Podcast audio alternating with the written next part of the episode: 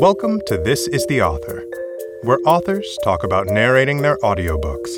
Today in the studio. Hi, this is Martha Hall Kelly, author of Lost Roses. Lost Roses is the prequel to Lilac Girls, and it starts a generation earlier.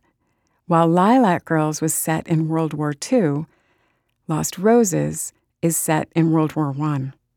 It's told from the same three female points of view, and it's about Caroline's mother, Eliza Ferriday, and how she brought a group of Russian emigres, women who had lost everything after the Bolshevik Revolution, and how she brought them to the United States to help them. They left Russia.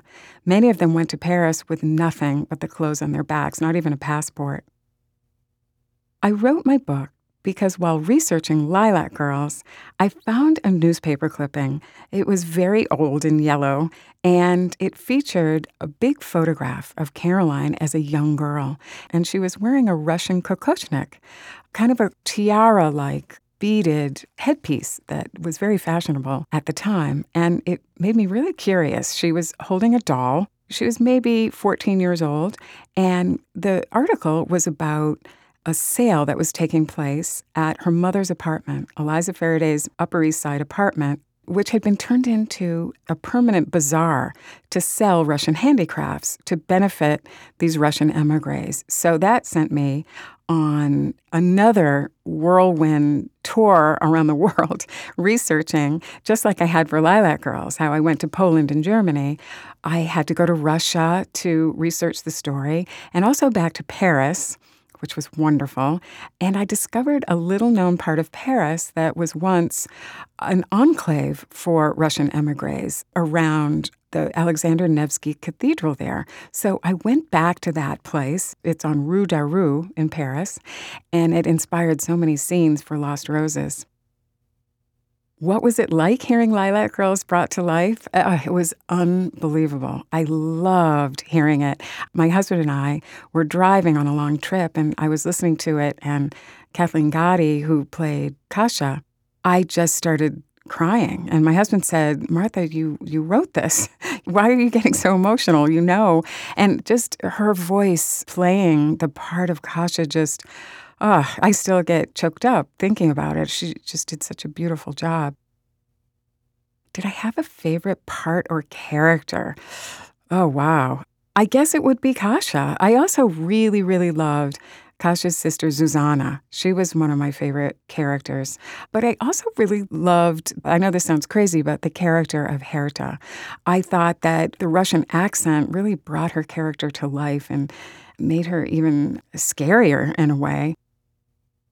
What am I most excited to hear in my second audiobook? Well, Kathleen is coming back, this time as Sofia Streshneva, the Russian countess that loses everything.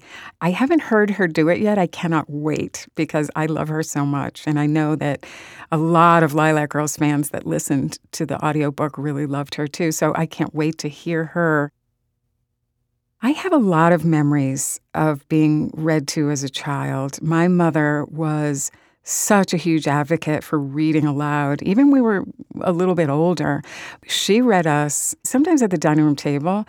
Charlotte's Web, I swear, a hundred times. I have big parts of it memorized. That book has everything. It has conflict.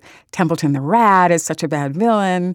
And I remember just wanting Wilbur to live so badly. I still love that book. And I read that again to my children maybe a hundred times, and they still talk about Charlotte's Web today.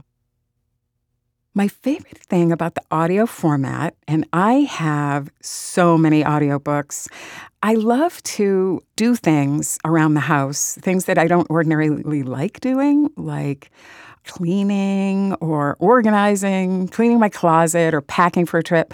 I love to listen to audiobooks while I do that because it just makes whatever I'm doing so much more pleasurable.